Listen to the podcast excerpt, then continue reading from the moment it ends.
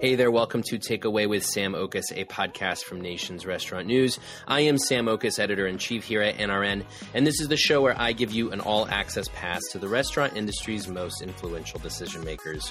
This week I'm talking with Daniella Senior, the founder and CEO of Colada Shop, a fast casual brand based in Washington, D.C., that's rooted in coffee, cocktails, and Cuba. That's right, this Latin inspired, soon to be six unit all day cafe offers a little something for everybody. Whether that's a quick coffee on the go, a relaxed place to work, a delicious meal with a coworker, or a nightcap with a friend. Daniella joined the podcast to talk about the lessons she learned while working with industry icons Eric Ripert and Jose Andres, and how she's providing a high quality, impactful experience for both her guests and for her employees. In this conversation, you will learn more about why your brand is not really for you, but for your customers, why a versatile concept can make the most of the space it occupies, and why the more day parts you serve, the more potential employees you have access to. Jumping now into my conversation with Colada Shop founder Daniella Senior. Also, don't forget to stick around after the interview as I will share my eight takeaways from this discussion, actionable insights that you can take with you on the go.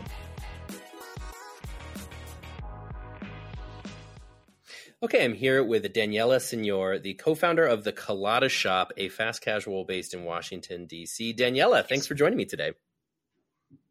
Thanks for having me. I'm very excited to be here. Yeah, I'm excited that we we've talked about Colada Shop on multiple occasions. I have had the great honor of visiting the Colada Shop in person, um, uh, and and loved it. Uh, it's been a few years. I think that was pre-pandemic, and I'm due for another visit. But this is a really exciting right, concept. So, uh, yeah, maybe after this interview, I'm just going to get on a plane and go to DC because it's time. Um, but you know, we were due for a conversation to to really get into what this brand is all about because I think it is so unique.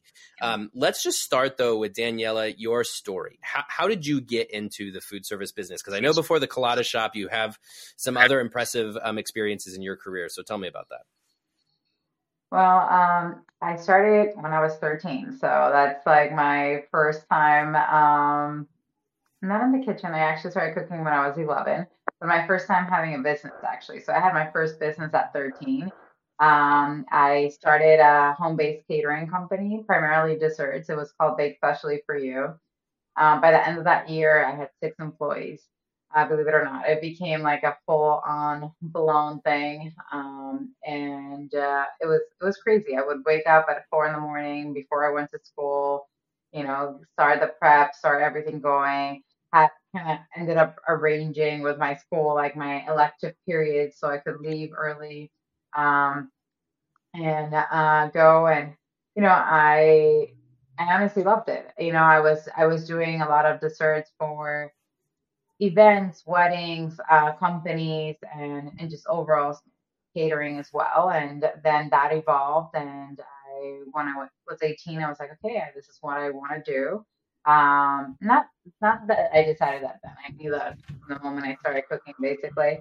You know, I I, I went to culinary school in New York at C- to CIA. Uh, studied studied culinary arts um, because I wanted to be more well-rounded, not just desserts. And then worked for some amazing chefs like Eric Ripert at Le Bernardin, and then um, more on the front of the house side, but worked for Chef Jose Andres for many many years uh, as well. So while I was in DC, and before I started my own business here in the states, which was Colada. That's incredible. I mean, yeah, to hear Jose Andres and Eric Ripert, I mean, those are two titans of the the culinary world. What do you feel like you learned from those two, especially? What are some lessons you had in those experiences?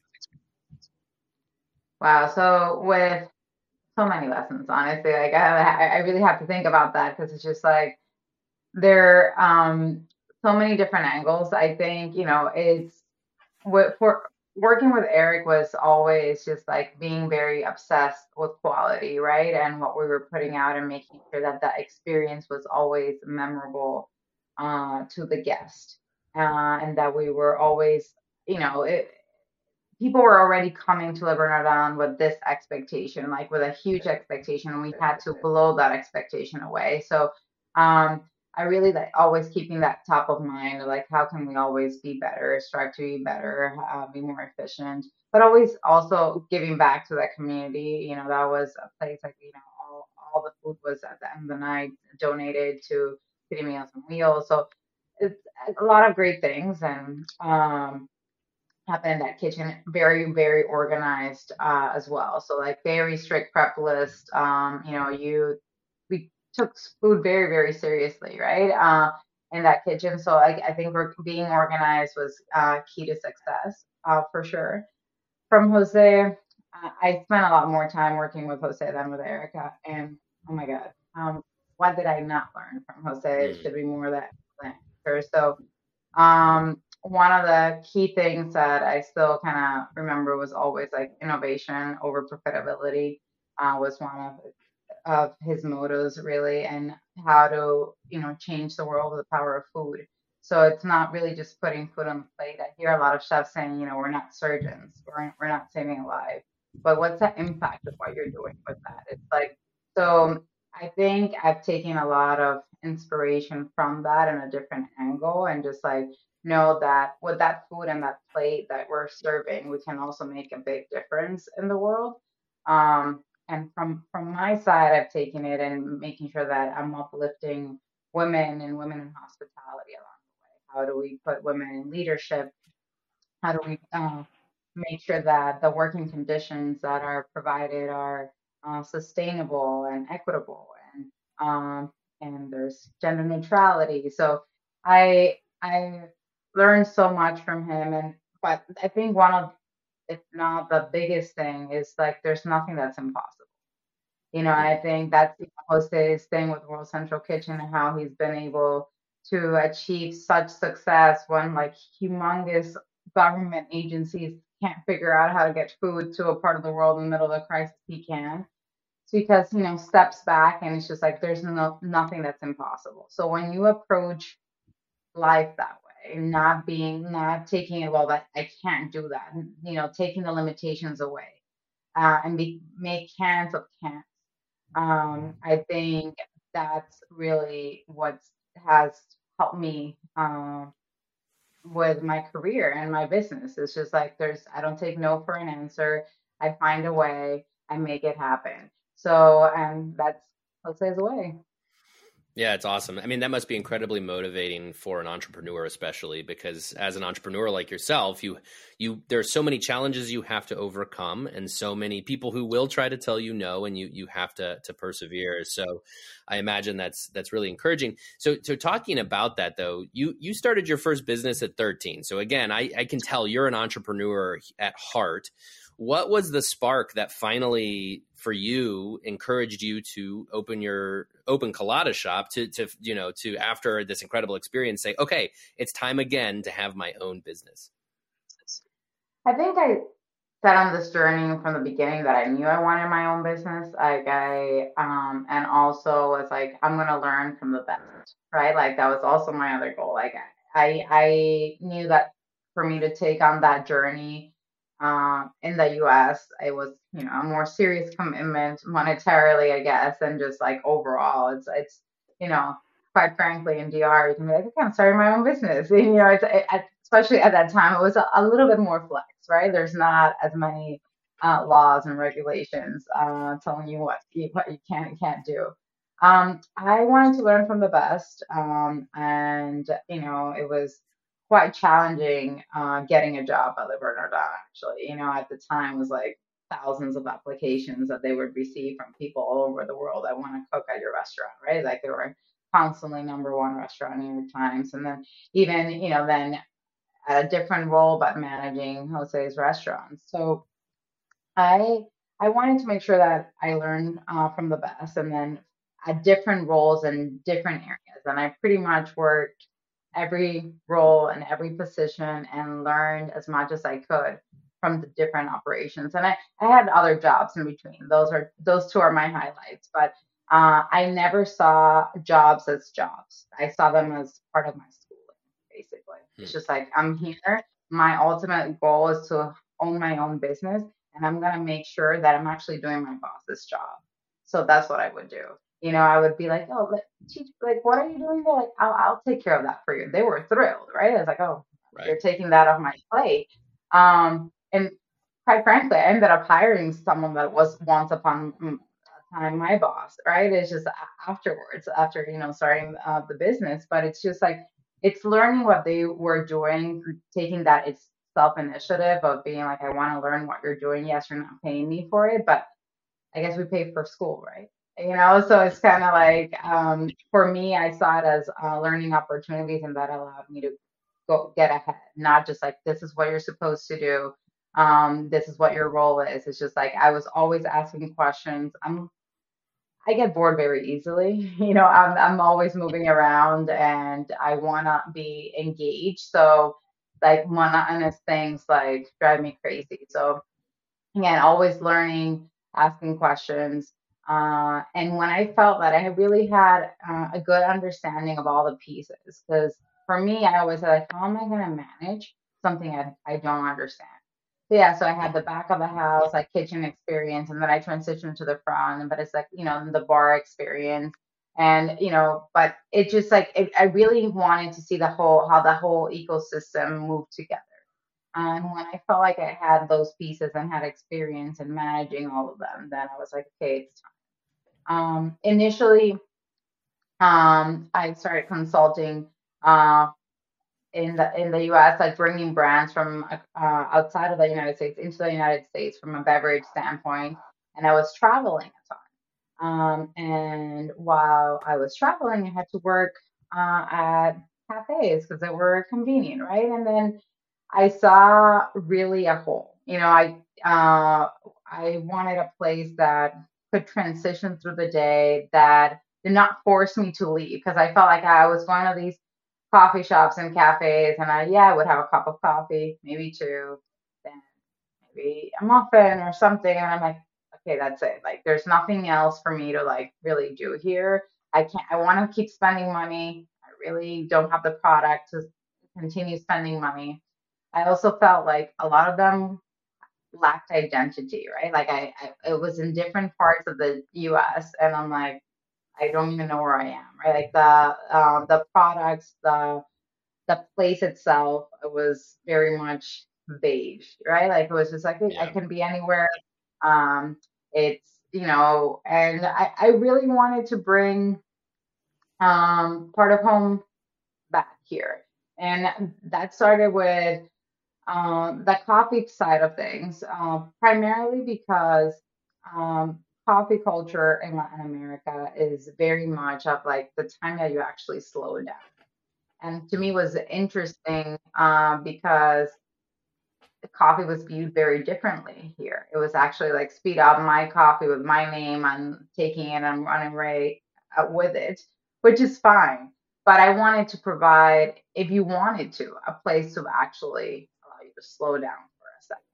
Uh, a very vibrant place, lots of colors, lots of flavors, lots of music. Um, and that was like, oh, I feel like I'm on vacation. Like, let me let me provide you that space. Uh, and with that, um, a space that could you can make your home. Basically, you're there in the morning, you have your cup of coffee. You're there, and you know at midday you're having a cubano. You're at 5 p.m. and you're having a pina colada. It's like it really you can make it whatever you want to make it. Um, at different times of the day.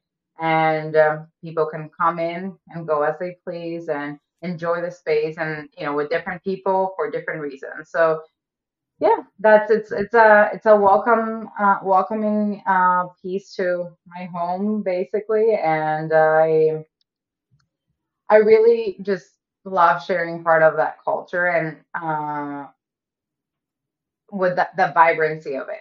I, I struggled here when we I saw a lot of Latin businesses just all being cornered literally into holes in the wall. And that bothered me, right? It's just like we're so much more than that. There's so much beautiful spaces and food in Latin America. And I want to make sure that we're giving the same respect uh, as European cuisine or, you know, like other types of cuisine are. So creating a beautiful space with beautiful music that people want to go in and enjoy uh, and then have beautiful food to go along with it. Yeah, I mean, tell me about like the the process of this going from you know this incredible experience you have to the day you open Colada Shop. How long was that process? And tell me a little bit about developing the brand because I, I you know, everything you just explained. I mean, this is this uh, all day cafe, as you explained, with this Cuban Latin flavor. Um, and it's it's very unique, like I said at the outset. Even the service model is kind of distinct. I mean, I think fast casual, safe to say, but all of these things, I imagine these were these things were didn't just pop in your head one day and you're like, this is what I got to do. This must have been marinating. So explain sort of the process of going from ideation to opening. You know, I think the ideation process, I was very lucky that I was traveling a lot uh, at the time and seeing um, throughout the country what other people were were doing and not doing. And I guess I was uh, actually experiencing it as a consumer first, and like and really approaching it as like, what do I want? Like, what do I want that I'm not getting? Right. And then also, you know, from a business standpoint, understanding like how to frame it in a in a way that something that's, you know, like I hate the term exotic, but you know, for most people, like, you know, that are not familiar uh, with the cuisine, the food, how can we make it a viable business, right? To me, that was important, right? I I remember like early on in my career, like hearing like how Chipotle started, for example, and like taking some things from that. It's like you know creating a food that was Mexican, but that was you know most Americans would receive well. Right. That to me was like that perception is like I always say like authentic but not traditional. Like we need to keep the authenticity of the flavors and we're pretending, but also understanding that well, who am I serving?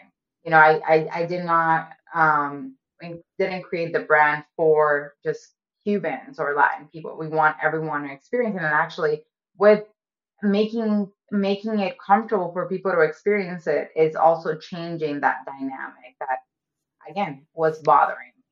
So uh, I think approaching it from a consumer standpoint uh, first of just like, hey, like how, how am I creating a space? I know all day cafes are uh, I would say kind of like a little bit of the rage right now. But you know, when mm-hmm. we started, there wasn't that many, right? Or you know, many at all, right? So it's um, the ability from the get go for us to incorporate um, the alcohol piece, the food piece, and the coffee piece in one uh, was important to me because I was also looking at it from a business standpoint. I'm like, you know, rent's getting pretty expensive, right? How how being closed part of the day didn't make sense to me. I'm like, how can we just use what we have and use it for as long as possible to generate more revenue, share with more people, but also service simultaneously that need that I had when I was like traveling, trying to work, um, I guess, out of spaces because since I was consulting and traveling, I didn't really have uh, an office all the time. Um, obviously, you know, fast forward now, a lot of people work remote and work out of cafes and work out of places, but that wasn't necessarily the norm at, at the time. So, but it was it was mine. So, yeah. So I, I think that that was um, part of part of the process. I wanted to make sure that I was again representing uh, my culture, bringing the things that I liked uh, forward, the flavors, the colors, the food, um, yeah, and just highlighting them uh, in different ways. Well, again, but always making sure that we kept that authenticity uh, piece in, in mind. So, like everything that's on our menu has a story, either from an ingredient or historically uh, why it's there. Uh, and not only on our menu, actually, like our floors, like, you know, they might be a modern print, but it's like cement tile that goes, you know, back to the 20s in Cuba. Like everything in the space how we like to see it and imagine it's like how would Cuba be today if it actually had not had the revolution and not get stuck in uh, and pay respect to that uh, and mm-hmm. then take um, you know the lessons learned from great culinary minds and put that uh, together in a package. I, the the communication of all of this to your customer because that's so fascinating to me and I love that authenticity and the story as you're explaining of everything happening at Colada Shop. I'm wondering about how you communicate that to the customer, if at all, and and and I and I guess really kind of tying that back to the sort of concept of this, that all day cafe, because, you know, th- there are in a lot of parts of the country and a lot of consumers more interest in make this as simple as possible for me. I need one product from you and I'm going to do it at one part of the day. That's on one side over here. But of course, what you're doing is a lot different than that. So I guess to, to put this more succinctly in a question, which is, you know, what do you want Colada Shop to represent to the consumer? How do you con- communicate that to the consumer? How do you hope they, you know, take this concept in? And what do they, what do you hope they kind of understand, I guess, about the concept? I know this might sound simplistic, but I really want it to feel like an extension of their home, you know, and, um, and, uh, that might, you know, be a hard thing to grasp in a way, but you know, there's very few places that you can walk in basically at any point of the day for it's like, okay, let me kind of, I'm feeling a coffee, I'm feeling a cocktail, I'm feeling, you know, a juice, like, uh, I want food. I, so it's just, it's really, um, I want for them to know that we're there for them for whatever they need at that time, right? Mm-hmm. Again, within our parameters, of course and those parameters are the Latin food and primarily Cuban that we're serving, um, and and and coffee and cocktails. So it's it's really how do I communicate that? Um, you know, I I think that has been probably the most uh, complicated thing, and it's taken many years um, to kind of narrow down. Because like like you said, like most people are like, okay, I'm marketing a salad, or I'm marketing a sandwich, or I'm marketing it's like uh, how do you market all of it at once, right? How do we make, uh, you know, uh, highlight the coffee while highlighting the cocktails when they're kind of like opposite to each other? But what we've learned is that really we have the same customer that visit visits us through the day, while we also have very different customers at the same time. We'll have people that just visit us for coffee, while others just visit us for for cocktails. Um, and then they'll learn while enjoying, you know, those things that, well, let me try the other thing out. Oh, I didn't know you had, you know, I still get like, oh, I didn't know you had cocktails or I didn't know you had coffee or, you know, like, oh, I didn't know your food was so expensive. So, um, it's, it's kind of like you come in and it's a learning experience as you come. It's not the most simplistic, uh, straightforward concept by, by any means. Uh, but at the same time, it's really one that's very versatile and that will um, really again service many needs. So i i love that we can activate corners and really be uh, there for that community at all, all times of the day right? It's it's just yeah. it's a fun fun vibe fun environment. It's not like you know our storefronts are shut down. Like it's again very vibrant at all at all times and our mood uh, the mood does change through the day um, which I think is key. You know, I get asked a ton, like, you know, how do you do the alcohol piece? Like, because most of the all day cafes haven't really been able to kind of crack that part. And I'm like, you know, for us, it has always been an integral part of the concept. It was very much, um, by the name itself, yes, like the colada is a Cuban coffee, but it's also interpreted as pina colada. And that was, you know, like when we really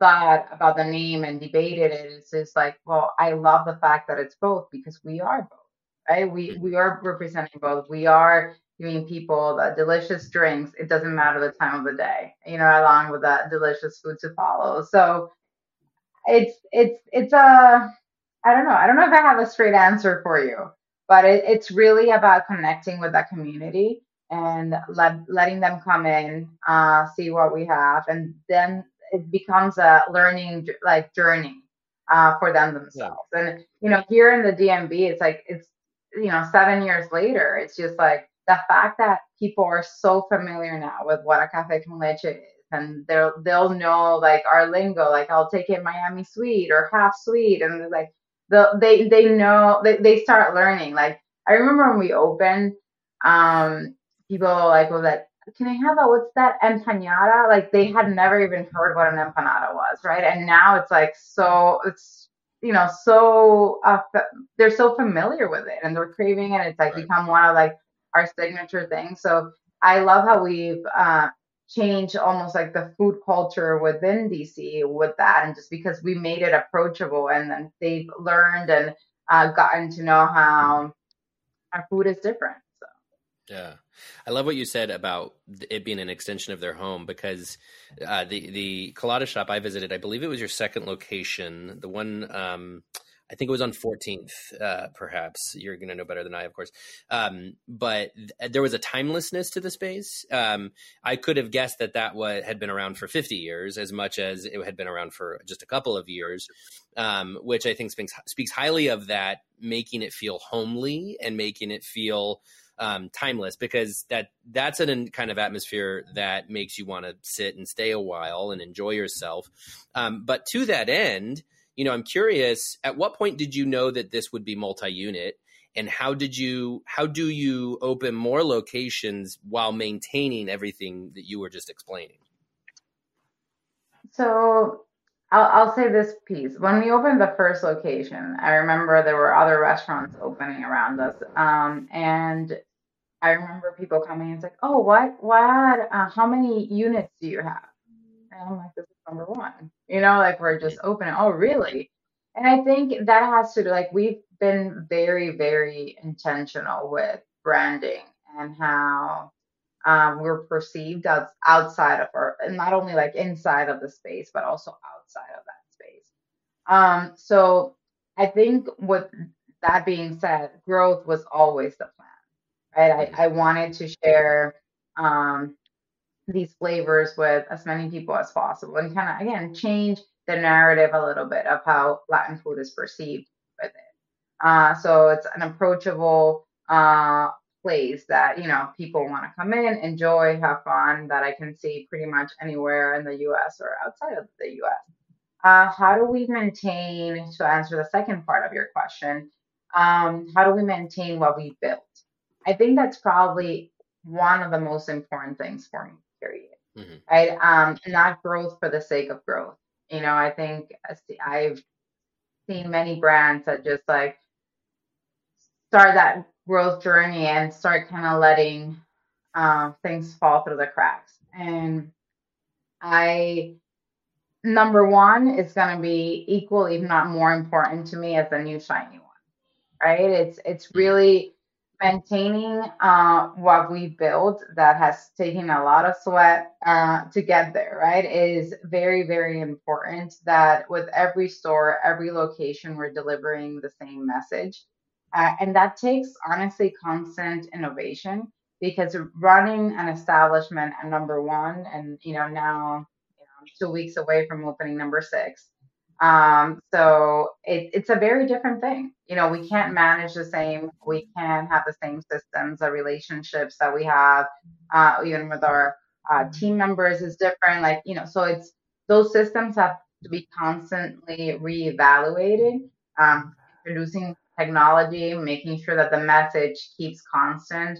Um, and making sure that you know that we are taking the time to pause and perfect as during the growth process, not just focusing on the new locations, but it's like, okay, how did this new location actually affect operations overall, right? Like, are we making sure that our teams are getting the same support uh, throughout, um, that the quality is maintained, that we have consistency? So I think that is crucial and probably one of the things that I'm spending most of my time on right now. It's just actually how do we make sure that nothing is, um, you know, not not only I don't even want to say staying the same. I to mm-hmm. me it's actually how are we getting better. You know, that's uh that's really the key. How do we keep getting better? Like the great thing about growth is that we're able to like grow our teams, right? Like when I started, I was a marketing person, the uh, you know, developing recipes, doing this. Like I had so many hats, you know, running the books, like pretty much everything. So if now I have the privilege, because I consider it very much a privilege of having a larger team that have much dedicated roles, that means we should be improving and actually getting better as we grow. Um, where I see unfortunately some brands that start just their products start declining and the experience starts declining as they grow So I, I, I think I'm taking the Jose approach of like that impossible, nothing is impossible, and how do we just turn it around and look at it in the Yeah. different perspective. Yeah, no, that makes a ton of sense. I have seen a ton of examples, to your point, of restaurant brands that want to grow for growth's sake, and then the wheels come off and things are getting worse, and then they disappear because it's like you know, customers notice when that kind of stuff happens. Uh, now, you know, of course, with this all day cafe model, um, you know, to have coffee and cubanos and cocktails, I imagine there is some complexity to that, and I'm curious about, you know how you can manage that complexity and then how, as you grow how you find efficiencies to make sure you're not getting overly complex Yeah. So honestly, it's taken a lot of time. I remember when we first trained for our first store, it was like a nightmare. It, it really was, right? We were scheduled to open, like train for a week, and I'm like, no, we need another week. Like they're not ready because there was so much information, right? It was um uh, they were doing all the things and we were teaching everyone all the things. So at, at once, you know, it's taken time and experience and a lot of trial and error to kind of narrow down how to um, very much in the midst of a lot simplify into segments where it feels like an escalation of, of learning like even from the store openings themselves um, you know, the final model or when things are rolling and outside of that uh, opening period, all of our team members in the front know how to do everything. They're all baristas, they're all cashiers, they're all uh, food runners, they're all bartenders. But that's not how we approach it from the get go, right? Like when, eh, you know, it's like when we are opening a store, it's like we segment. And you're like, okay, this is your area of focus, and you kind of have to master that area before you're moving on to the next. Um, and then it becomes, you know, like people get a lot more comfortable. There's a lot of cross training uh, that happens. Um, how, you know, getting, uh, not getting overly complex. I think having an all day menu that doesn't change has been uh, also a way to keep it actually more simplified. Um, at one point, we kind of shifted our menus like, oh, well, this is you can get breakfast until this time, and then you know this part of the menu is the rest of the menu is available all day. Actually, like making things so we have consistent training um, and everyone knows what's happening and actually like the movement of the product is consistent having it available all day that actually resulted for us in something easier to execute rather than changing um, changing the menus midday um, is it still complex? A hundred percent. You know, there's a lot of pieces to the operation, uh, but it's also creating the systems to follow. So, you know, I have a great team that has um, helped me with time. Also, like you know, get a lot more organized and and the training piece. I think that's it's so crucial uh, that training component so everyone is aware of the things and when we have rollouts uh, you know the amount of time the adequate time that it takes to actually get the information out to the teams and what information they need and how we're rolling things out and the menu itself is just a lot of cross utilization as well Gotcha. Yeah, I'm, was wondering too that from that perspective of, I mean, obviously labor is such an issue right now, um, recruitment and retention. Now you have a probably a, a higher quality pool in the DC area, I would imagine, than most of the country, perhaps. But you're also higher wages, um, a much trickier situation with from your labor standpoint. Um, and and then you do have maybe not overly complex, but probably more complex, of course, than the, the QSRs. So how, how do you manage to recruit these employees and then keep them around and make sure that they want to be a part of the growth of this business? You know, I think a lot a lot of our hiring is actually word of mouth, uh, which I love. Um, and our retention rate, thankfully, is pretty high. Um, and I attribute that to obviously, you know, a great and positive like work environment. We make sure that we're taking care of our employees uh, and that they we listen to them. I think so many things are just resolved by listening uh, and um, and making sure they obviously have great wages, but also, you know, it does cost come to a cost to the business, especially in this area, it's uh, fairly high. Um, as far as you know, I think one of the things that has helped a lot with our retention has also been the fact that we're invested in their growth. You know, and and you know they they see how people have moved up um, in the company. We have you know people that started as a barista that are store managers or started as a barista. Actually, one of our uh, you know regional op managers right now. So it's they they see how if you're invested in us, we're invested in you um, and uh, I think that mentality has helped a lot. I also actually think that the all day model has serviced us well. So, one of the things that uh, we don't have necessarily like the most set schedules, which at times is difficult to manage.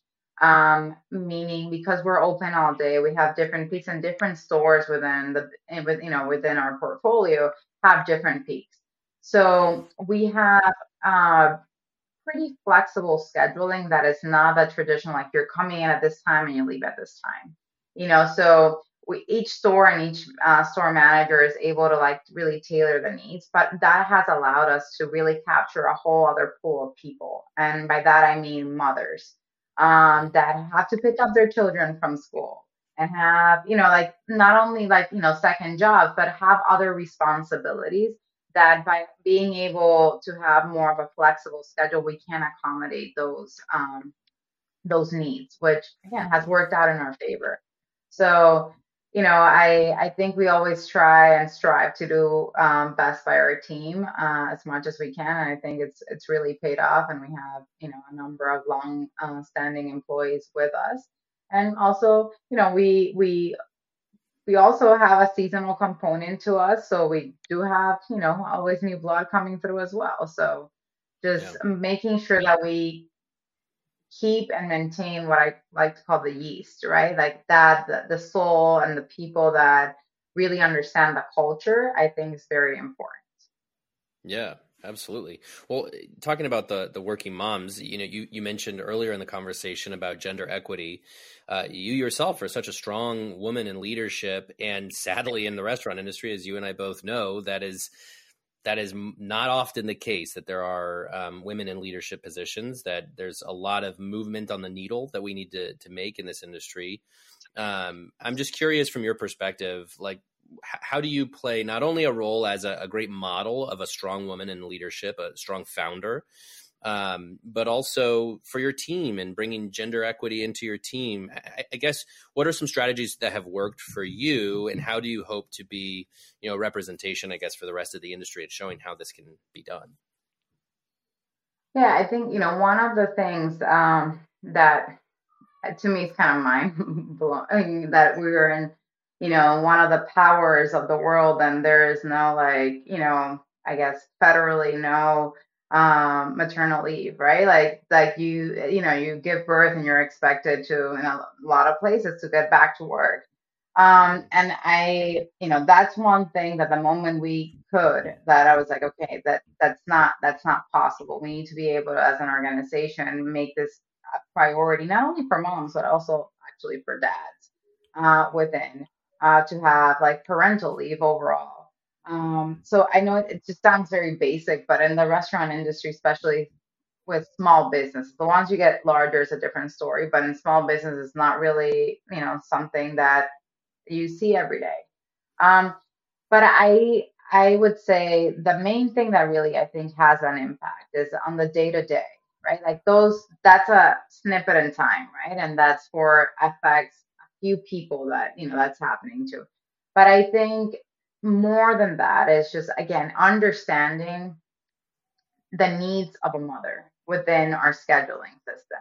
And um, not really uh, like putting it in the culture that it's you know your kid's sick. It's not and you have to call out not being seen as well now i'm not going to promote you because of that right? It's just so which tends to happen. You know, we we see, I would say, from um, male and the male side when men have kids, it's actually seen as a promotion time. It's actually like you actually you know expected almost that they get more money. While then employers tend to see moms like, oh, now they're not going to be available. You know, and it's just It's so it's it's like literally totally opposite while they're really carrying the load. So it's really I think has to do with the culture that you put out and the expectation and what you normalize and not not normalize and figure out like well this person like this happened but they're making it up in all these other areas right? And this is like also their contribution.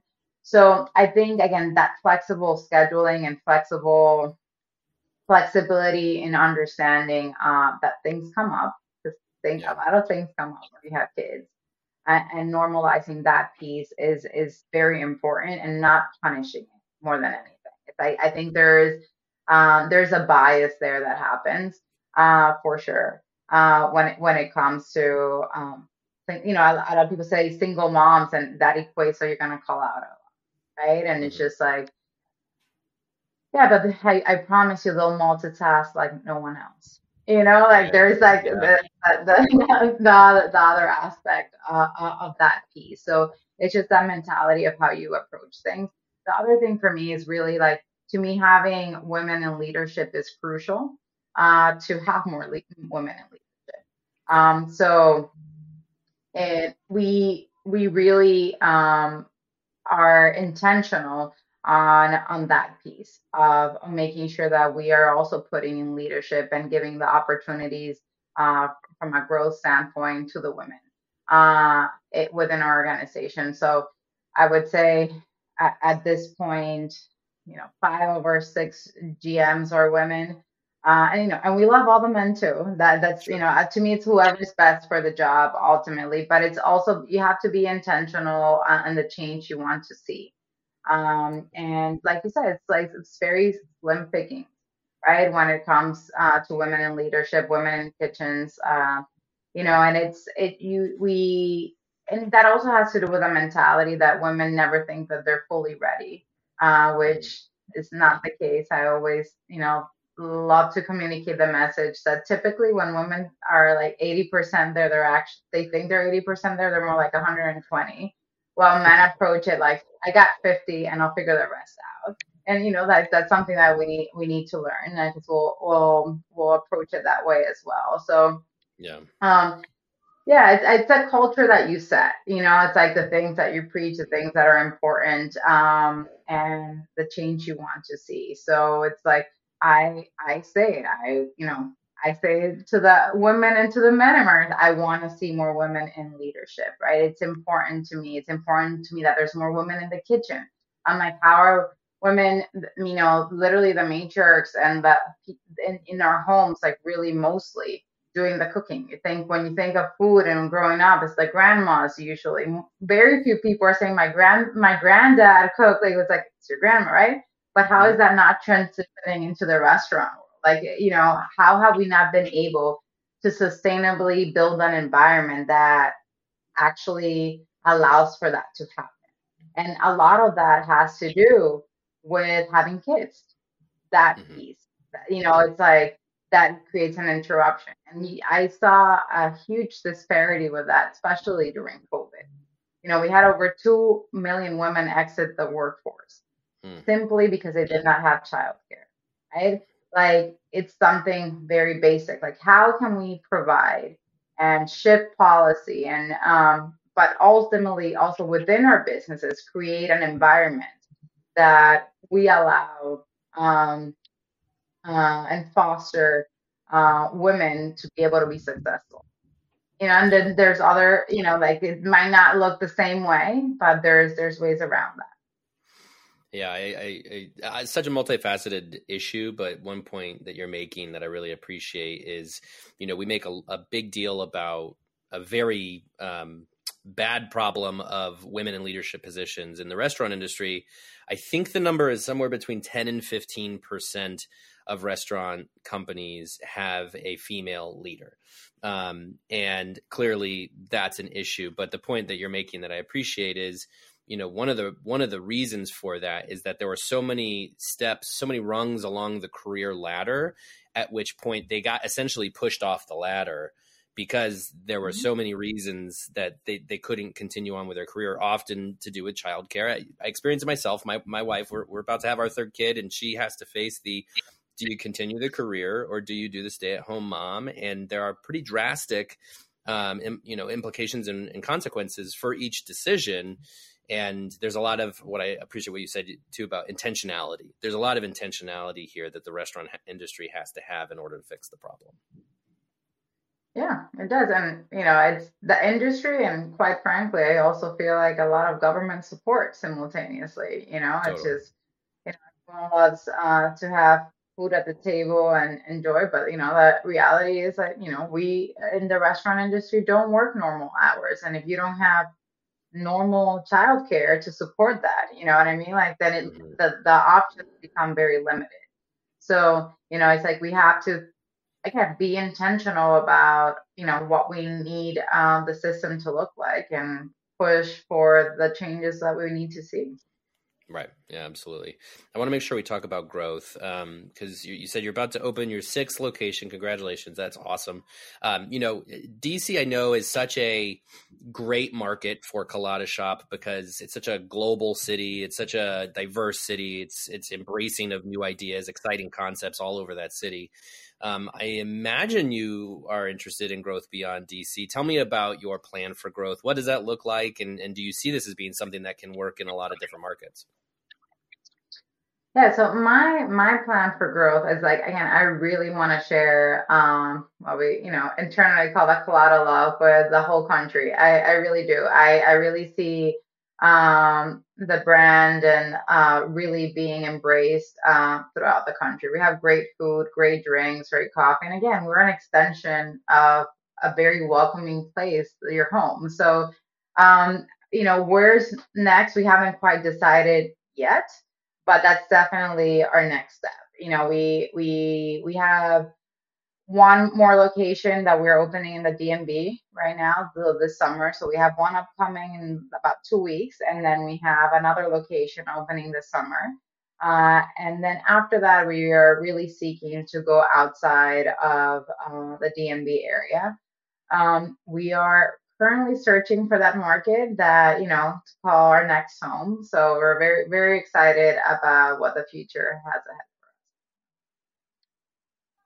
Do you feel like the the kind of urban model is especially good for the all day cafe? I mean, I, you must have so many people who are just walking by who drop in. But when I think about you know especially especially coffee competition right now, the direction of coffee industry is how do I make the smallest footprint with the most amount of drive-through windows and put by the most amount of cars. Like that's kind of the the model for coffee today.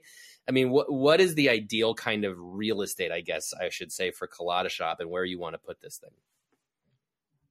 I think we definitely thrive uh, in an urban setting, but um, I also do believe that you know the so, so, you know younger suburban neighborhoods are are good for us, right? Like what we look for it's it's challenging real estate in the sense that you know not necessarily what you were alluding to like that real estate for coffee is the same real estate typically for cocktails right? So it's really finding um, the right combination of demo the right demographic quite frankly with obviously foot traffic but that has um, you know a, a vibrancy that can be sustained all day um, and again, it can be different people through that day. It doesn't have to be the same customer that's, you know, sitting down for the whole day, but at, at visiting. So, but I, I do believe that what we learned in the last seven years is that, you know, like we have a relatively younger demographic that uh, enjoys uh, the cocktails and the coffee and goes out often. Um, you know, versus more sit down special occasion uh, restaurants. That is like you know how that how that's perceived. So i think what we're really seeking is uh, urban centers or even urban suburban if that makes sense centers where uh, people are enjoying going out and a lot and that's changing significantly. You know you have a lot of young families moving out of uh, the cities. You know uh, covid shifted that a lot as well people wanting more space um, so I I really think to me it's about the people and uh, making sure that uh, we're following and staying true to our core demographic and um, finding the right kind of the right space that has a little bit of all the components.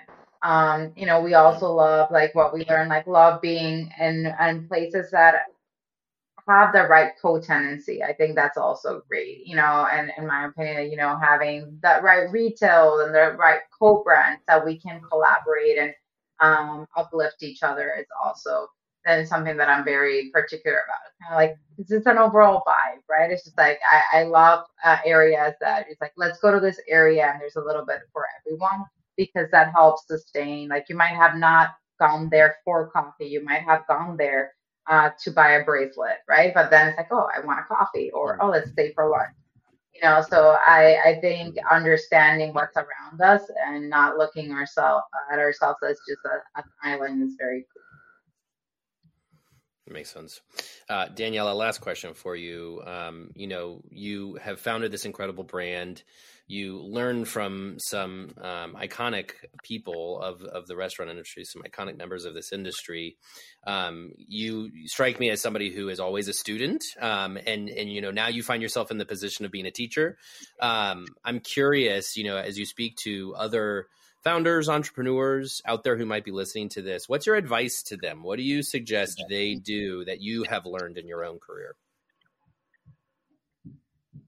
You know, I I think one of the most valuable lessons that I've learned, I actually learned from Chef Thomas Keller, and was like it's not about passion, about perseverance. Um, and you know, it's doing the same thing day in and day out is, is challenging, right? And there's uh, a lot of things that as a founder and as an entrepreneur get thrown a, at us a, on a daily basis, right?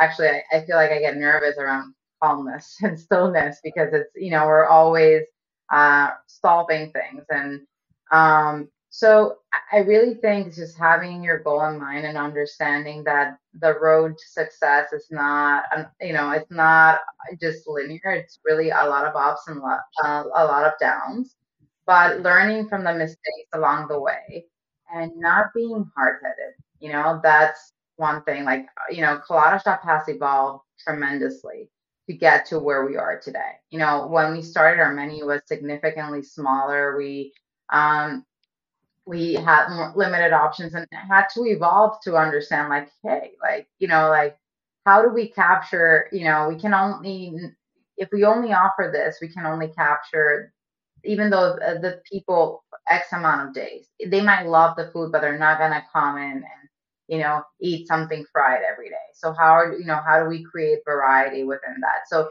i think you know going back to uh, being a student i think and listening I think always listening and paying attention is crucial um, and not staying stagnant, right? I think we live in a world that is constantly evolving and you need to evolve with that and listen to your guests and while staying true to who you are but listen right and like listen to the needs uh, of what's happening and, and evolve with that it's like i feel like I talk to a lot of established entrepreneurs and entrepreneurs that are just beginning. And I'm like, you know, tell me about your your concept that you're, you know, for the ones that are beginning that you want to put together. And like, you know, they have everything written down. This is how it's gonna work. Guess what? When you open, um, the line's not gonna form how you envisioned it that it was gonna form, and this is not gonna flow exactly. And the to me, the difference of those that make it and don't is paying attention to that and how you actually react to those things and change to those things um, that make make you successful. Because I also see a lot of like, well, that's not what I want. You know, guess what? You're not your customer. You know, like yes, you might have that idea, but if you don't listen to your guests and your customers, you're not ultimately going to have a business. You're not, you know, if you could sustain your own business, that's a, a different thing, but that's not, you know, who you're building it from. So it's just taking that ego out of the equation and just like taking what you the essence of what you've created but making sure that you're evolving constantly is that's i would say advice. that is yeah, that's super great advice. Daniella Senior, the co founder of Colada Shop. Daniella, thank you so much for your time today. I appreciate it. Thank you, Sam. That was my interview with Colada Shop founder Daniella Senior. So, what should you learn from this interview? Here are my eight takeaways. My first takeaway is you should not miss an opportunity to learn from the best. Now, Eric Ripert and Jose Andres are two of the greatest chefs, really, of all time, certainly their generation. Uh, Daniella had the incredible opportunity to work under both of them. That's not always going to be available to everybody. You might not be able to work f- with folks like that. But I think what's important is Daniella explained she's been working since she was 13. She opened her first business when she was 13 and has been hustling ever since. And she's clearly been a student all along seeking out the best to work for. And all along, she has picked up incredible lessons. Whenever you have an opportunity to be a student, to learn under some of the best in the business, you should take that opportunity because as you pull those lessons, you will take them with you into whatever comes next. And that may include opening your own business. Uh, imagine the valuable lessons you might pick up from people who know more than you, who are maybe better than you. You can apply that to your own business, and someday you can become the teacher. My second takeaway is that jobs aren't just jobs, they're an education. So, again, similar to my last takeaway about learning from the best, your resume, you might have a lot of stops on the path to wherever you are now or wherever you hope to get don't just see those as something I have to do, something a box to check off, you know, something that's a part of everybody else's resume, so it might as well be a part of mine. Don't see these as just rungs in the ladder. See every job you're in as an education. Daniella, in her work uh, before opening Colada Shop, she explained the fact that again she was a student, and as a good student, she took the opportunity to work in every job she possibly could in the restaurant to learn every function if you do that, if you learn all of the functions, if you get the most out of every job you have, again, you are going to be well prepared for whatever comes next. And especially if you're an entrepreneur, if you are hoping to launch your own business, or maybe you have already, you need a robust education in how to run a business and especially in the restaurant industry that is way more than just coming up with a fun name and the menu you have to know so much more than that daniella is a great example of somebody who studied and learned and put in the time and attention to learning how to run a restaurant. And now clearly um, that is paying dividends as Colada Shop takes off. My third takeaway is that your brand isn't really for you, it's for your customers. It's a great reminder as you're designing a restaurant, even if you have restaurants open, even if you've been around a long time, you should constantly think through the eyes of your customers. Don't just think about what you want. Don't just think about what you like. Think about what your customers want, what your customers like, how things change, how trends are changing, the evolution of the restaurant industry and the consumer. All of these things are important, and these are all things Daniella has considered as Colada Shop has grown over the years. You know, Daniella said she wanted something authentic; she didn't want traditional, and I think that's an interesting point here because you know what she wanted to do was she wanted to provide this Latin flavored concept, these this Cuban concept that is uh, accessible in a way that Chipotle was accessible with Mexican flavors. And in order to do that, she had to put on the customer hat. She had to think about what the customer might want and expect out of an all day Cuban cafe. Now, of course, the authenticity, you still have to stick to those authentic flavors, as she pointed out but through the filters of what customers might like, what they might want, that it extended to the aesthetic of the brand. She wanted this to be a restaurant concept that people would really embrace at scale. And if you stick to the traditional, if you stick to just what she wanted out of it and what she might expect from a concept like Colada Shop, it might limit the potential impact and the ability to reach all the customers that she wanted to reach. Uh, my fourth takeaway is that a versatile concept can make the most of the space it occupies. You know, some might argue that a simple concept, a very focused concept, is is a, the smartest concept. That if you have a very small menu, maybe you only serve one or two day parts, that by doing that you can really, uh, you know, run a tight ship, that you would have a lot more efficiencies. Certainly, your costs would be lower. But I like the approach that Colada Shop has and Daniella's um, explanation of why it works so well by being this all day cafe that has breakfast, that has coffee, that has lunch, cubanos, cocktails at nighttime. By doing that, she's serving many different occasions for many different consumers. And so, as, as I said in the intro, somebody might come in for a quick coffee on the go, or maybe somebody comes in for a, a working lunch or maybe somebody's coming in after work for happy hour. And that might be the same person, but it could, more importantly, be three different people. The more versatility you have, the more potential consumers obviously you're going to bring in. And to the point of this takeaway is that, you know, if you have the real estate, certainly in Washington DC, your your real estate costs are going to be pretty high. Get the most out of it by serving more day parts than the traditional restaurant, by having this versatility of menu offerings, they're getting the most out of that real estate and um, and making sure that um, it is high impact and efficient. And I think that makes a lot of sense. It's not for everybody, certainly, and as we'll get into, there are some complexities in that when it comes to your labor but Daniella is really convinced that this model is smart. And like I said, it really does help them as they uh, look for new real estate, really helps them know that they're going to get the most out of that real estate that they possibly can. My fifth takeaway is that you should aim for improvement with every store opening. This is a really important point. Uh, you know, look, in my position in 15 years of watching this industry, I've seen a lot of chains grow fast. They want to grow fast because they want to own a category or they want to own a market or they want as much attention as they possibly can. But the byproduct of growing fast often tends to be that quality starts to slip, the consistency starts to slip.